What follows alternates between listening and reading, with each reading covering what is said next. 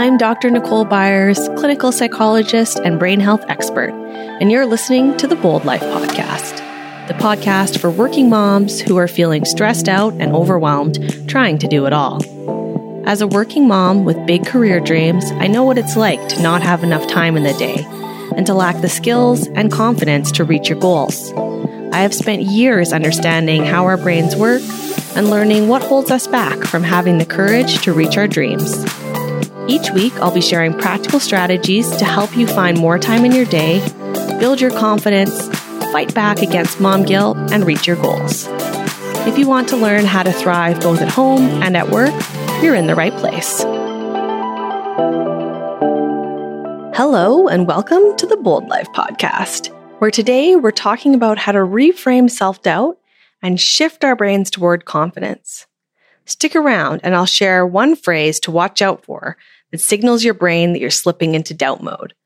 But first, I want to talk to you about the power of beliefs and how they have a sneaky way of impacting our actions without us even noticing. Let's dive in. I recently read the book Educated by Tara Westover. If you haven't read it, I would definitely encourage you to check it out. She talks about her life growing up in a survivalist family where she was taught things like the government was out to get her and her family and they weren't to be trusted, that formal education and medicine were conspiracies. Unfortunately, her family was very controlling because of these beliefs, and she wasn't allowed to go to school. She didn't even know the date she was born, so she picks one when she needs to apply for a birth certificate. What I found most interesting about this story is how she tells how she started to challenge some of these beliefs which she took as true for so long. She'd been taught to believe these things for years by her family. And when she starts to move away from what she was taught and how she sees the world as different from what she was told and what she learned, it's truly remarkable to see her experience. Throughout the book, she goes from a young girl living in her parents' house on the mountains with no schooling and believing that they need to prepare for the end of the world, that the government's bad, to teaching herself math so she could get into university and moving all the way to England so she could get a PhD from Cambridge. The most interesting part for me was that after all of that growth, after she had really moved into a whole new world across the planet, she was surprised to find that when she was in university, she noticed how many of her family's beliefs she still held even though she thought she'd left them far behind, in so many situations, they were quick to pop back up. And she would have thoughts where she would be suspicious of others or view the actions of others as negatively based on the beliefs that she'd been taught in childhood. And she tells about how she spent years working past those beliefs that were really holding her back in so many areas. And my guess is she's still working on this today. It's a great book. Definitely check it out. It's a remarkable story of changing mindset and beliefs and how the way we see the world can impact so much of our lives. Now I know you might not have been raised in a family where you never saw a doctor or went to school or you believed the end of the world was coming, but we all have beliefs that we accept as true, which might not actually be true, and even a few of them that probably aren't that helpful for us. The way we see ourselves and the world is impacted so strongly by our experiences, and those experiences help shape our beliefs. One of those beliefs that develops over time is self doubt. Self doubt is strongly rooted in our brains. Our brains develop specific fears to keep our ancestors safe. Think about it. You only want to stick your hand in the fire once, or preferably not at all, before your brain develops a fear of fire, learns fire is hot. You're going to live a lot longer if you know that fire is hot and you don't want to touch it and you're a little bit scared of it, than the guy who keeps sticking his hand in the fire, right?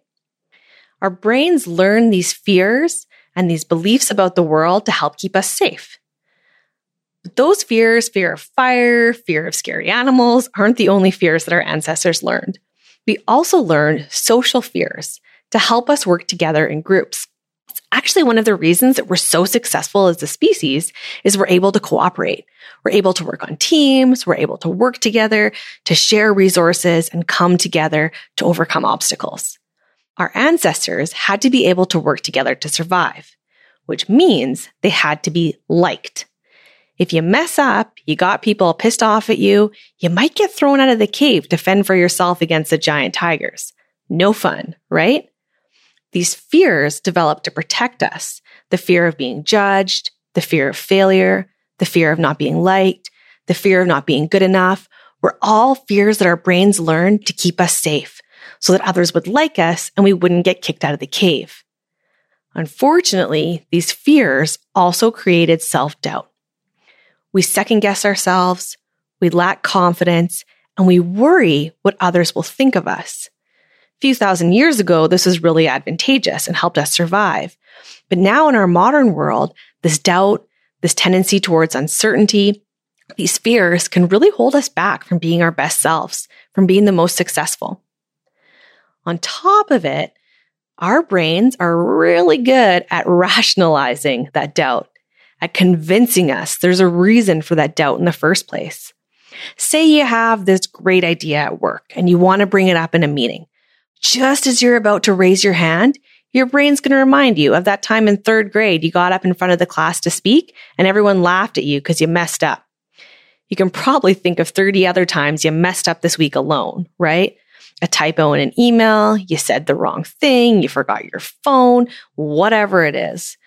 Our brains have this knack for keeping that running loop of doubt going, of focusing on the mistakes, of the times that we messed up, and this keeps us stuck.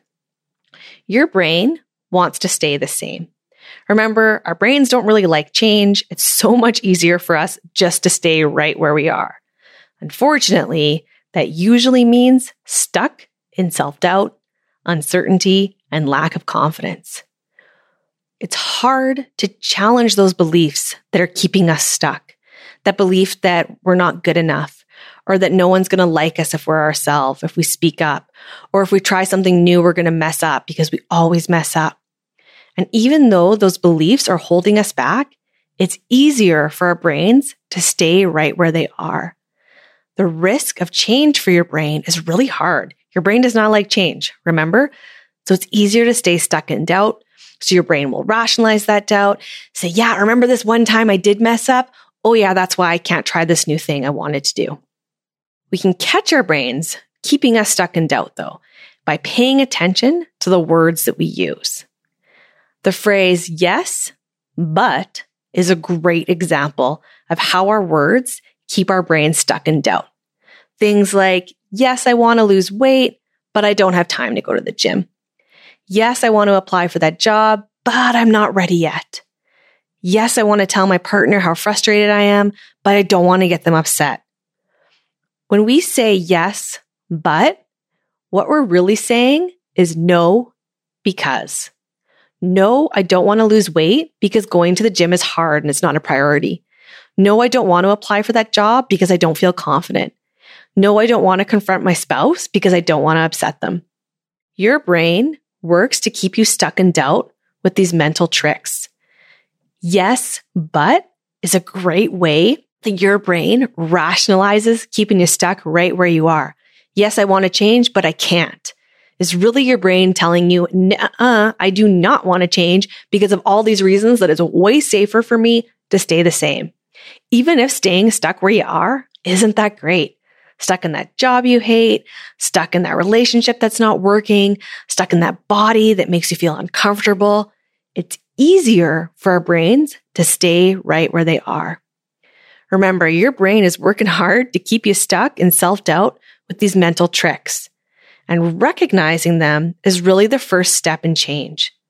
I want you to pay attention to the words you use this week. Pay attention to the things you say and the things that you think. Whenever you catch yourself saying yes, but, I want you to stop and say that phrase again in your mind, replacing yes, but with no, because. Yes, I want to do this thing, but here's the reasons I can't becomes no, I don't want to do this thing, because of all these reasons. And remember, it's okay if the answer is no, you don't want to do something. It's okay to say no, this isn't a change that you're comfortable making right now. But when we let our brain say yes, but, we're letting our brain make excuses.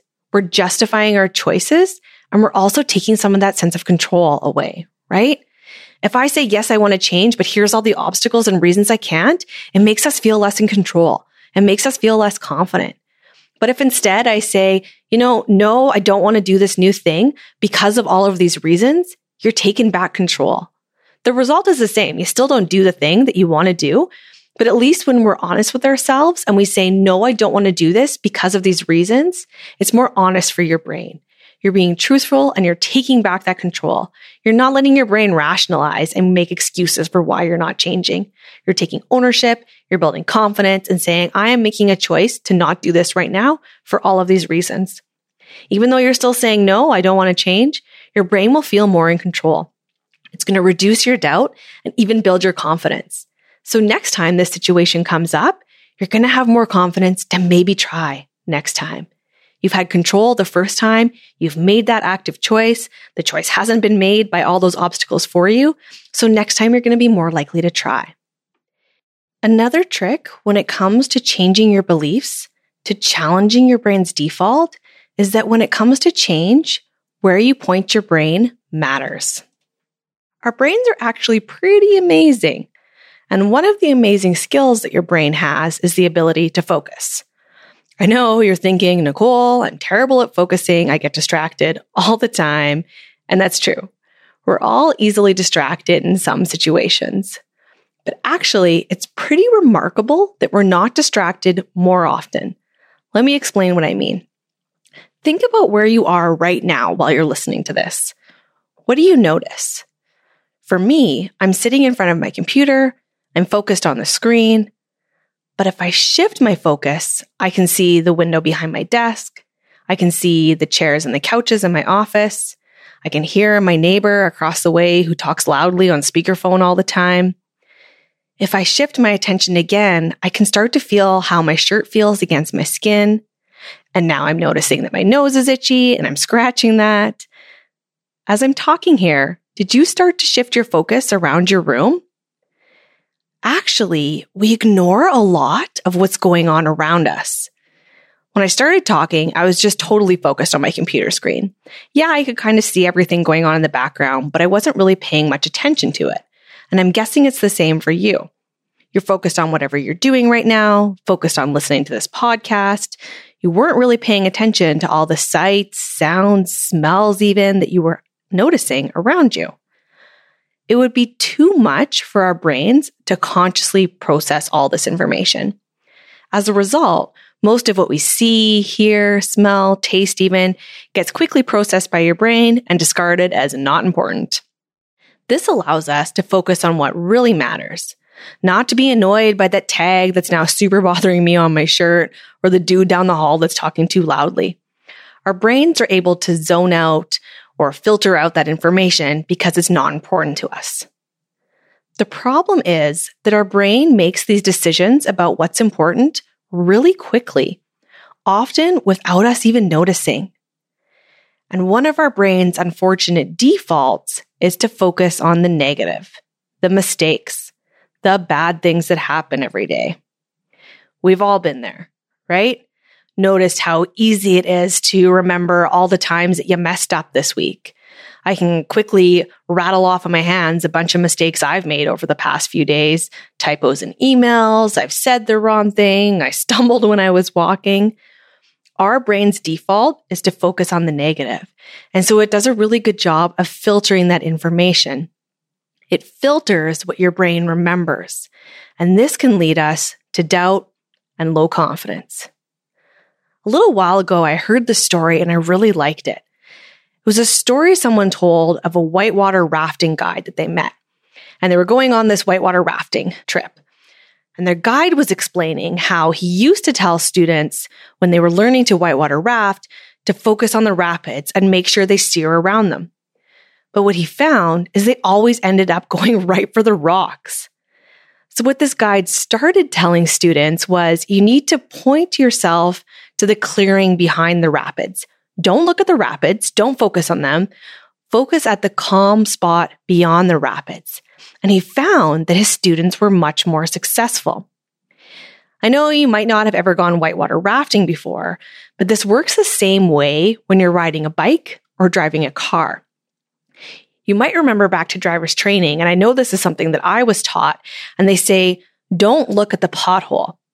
If you look at the pothole, you're going to steer right into it, right? Instead, you look down the road beyond the pothole, and then your brain will adjust the vehicle so it goes around. We notice this even more when it comes to riding a bicycle than driving a car. If we turn our attention to maybe the friend that's next to us, or we go turn to look at something, all of a sudden our handlebars are turning and we're steering towards that thing that we saw, right? Our friend or that car that honked their horn and we're taking a tumble. Our brains work the same way when it comes to success. If I am constantly pointing my brain at the rapids, at the pothole, at the obstacle, that's where my focus goes. And your brain has this tricky habit of noticing even more mistakes, even more problems. For example, have you ever bought a new car and then noticed everyone else on the road all of a sudden seems to be driving the same car? Or maybe you got a new hairstyle and now you notice that everyone seems to have the same hairdo as you. That's normal there aren't actually more people that are driving that brand of car or who have that hairstyle, but our brain has shifted focused. Your brain has started to pay more attention to that vehicle that you just bought or that hairstyle. So you're going to notice more people with the same style. It's normal. That's how our brain works. We can direct our brain's focus like this, even if we aren't aware of it. Like I said, the default for our brains is to focus on mistakes. Our brains want to be helpful. They want us to avoid making these mistakes again, right? Who wants to keep repeating their mistakes? No fun. The problem is, is when it comes to brain functioning, the more we focus on mistakes, the more likely we are to see them and even to make them. I know it sounds counterintuitive, but sometimes the harder we focus on something, the more difficult it is for your brain. Have you ever had that experience, for example, of you're trying to come up with someone's name? Maybe it's the name of an actor in this movie and you just can't think about it. And then you're standing in the shower at the end of the day or you're driving home and then all of a sudden that name comes to you, right? That's actually how our brains work. When we're focusing too hard on something, it actually inhibits the surrounding neurons or cells in your brain and makes it even harder to access that piece of information. That's why when we're not thinking so hard later on, we can come up with that name. Like I said, what this means is that when our brain is really focused on being alert for mistakes, making sure that we're not saying the wrong thing or doing the wrong thing or messing up, actually makes us more likely to make mistakes. Yuck. Am I right? Same goes for obstacles. If I'm constantly focusing on the obstacles that are coming up, all the reasons that I can't do these things, those obstacles are just going to seem more insurmountable to my brain. My brain is going to magnify them. It's going to commit all of that focus that we know is so strong to staring at those obstacles and they're going to seem unattainable, that we can't get past them. What this does is it fuels self doubt and lowers our confidence. Instead, the trick when it comes to success is pointing your mind past the rapids, past the obstacles, towards success where you want to go rather than the barriers that are in your path. We want to start training our brains to focus on the wins, to focus on the things we do well. Like I said, our default is to focus on the bad, to focus on the mistakes. But we can change that mental default to start focusing on our successes. And what we'll find is we'll actually start noticing more of those successes. Just like how you noticed everyone seems to be driving a red car after you bought one, when you shift your mental focus to your wins, your successes, your achievements, the good things that happen every day, you're going to start to notice more of them. And as a result, your brain's actually going to start producing more successes. You've probably noticed this in your own life before, right? When things start to go well, it kind of snowballs and you get all these positive effects. We can jumpstart this process by purposefully shifting your effort, shifting that mental focus towards success. Here's another trick to try this week. Every day at the end of the day, take five minutes to write down five things you're grateful for today. It's actually impossible for your mind to feel grateful and to feel a negative emotion at the same time. Our brain inhibits that response. It actually can't feel those two things at the same time. Gratitude pulls your brain's focus away from doubt and uncertainty, away from the negative thoughts, from focusing on the bad. Shift that focus to what you're grateful for every day. And they don't have to be huge things. Sometimes my list is something like that delicious cup of coffee that I got. Or maybe I got a project in on time. Or maybe at the end of the day when I get to spend that 10 minutes reading a book to my daughter before bed. These small moments of gratitude will shift your brain away from doubt, from that tendency to be really hard on yourself and focus on the mistakes, and will shift it towards positivity and success. Remember, you want to start training your brain towards focusing on the positive, the wins. When we start to focus on things we're grateful for day to day, you're going to find you notice more things you're grateful for. You're going to notice more of those good things. You'll notice less the bad things. This takes work. You're training your brain for a new habit. So it might be hard at first to come up with those five good things every day, but stick with it. Remember, you're going to unlearn this mental habit of focusing on the negative. You're going to start pointing your brain in the direction that you want to go, which is towards more positive experiences, more confidence in yourself, and towards those goals you want to achieve. If you want more actionable strategies to overcome self doubt, check out my free five day confidence bootcamp. Each day, you'll get a video lesson from me and a worksheet with a specific technique to start pushing back against doubt head on over to drnicolebyers.com forward slash bootcamp to sign up. Okay, let's wrap it up. Today we learned that we all have beliefs about ourselves and the world. Often we don't even notice these beliefs are there, and it can take something pretty big to start challenging those beliefs. Self doubt comes from those beliefs. It's a mental habit that we accept without question so often. Start noticing when your brain is slipping into that pattern of doubt when you're trying to rationalize or justify that doubt to yourself to keep you stuck. That's the first step in challenging your beliefs, noticing when they're sneaking up on you. We also learned that when it comes to success, where you point your brain matters. Are you pointing your brain at the obstacles or at the finish line? You can train your brain to focus on the finish line or where you want to go. It just takes practice. Thanks for listening. I'm Dr. Nicole Byers, and this is the Bold Life Podcast.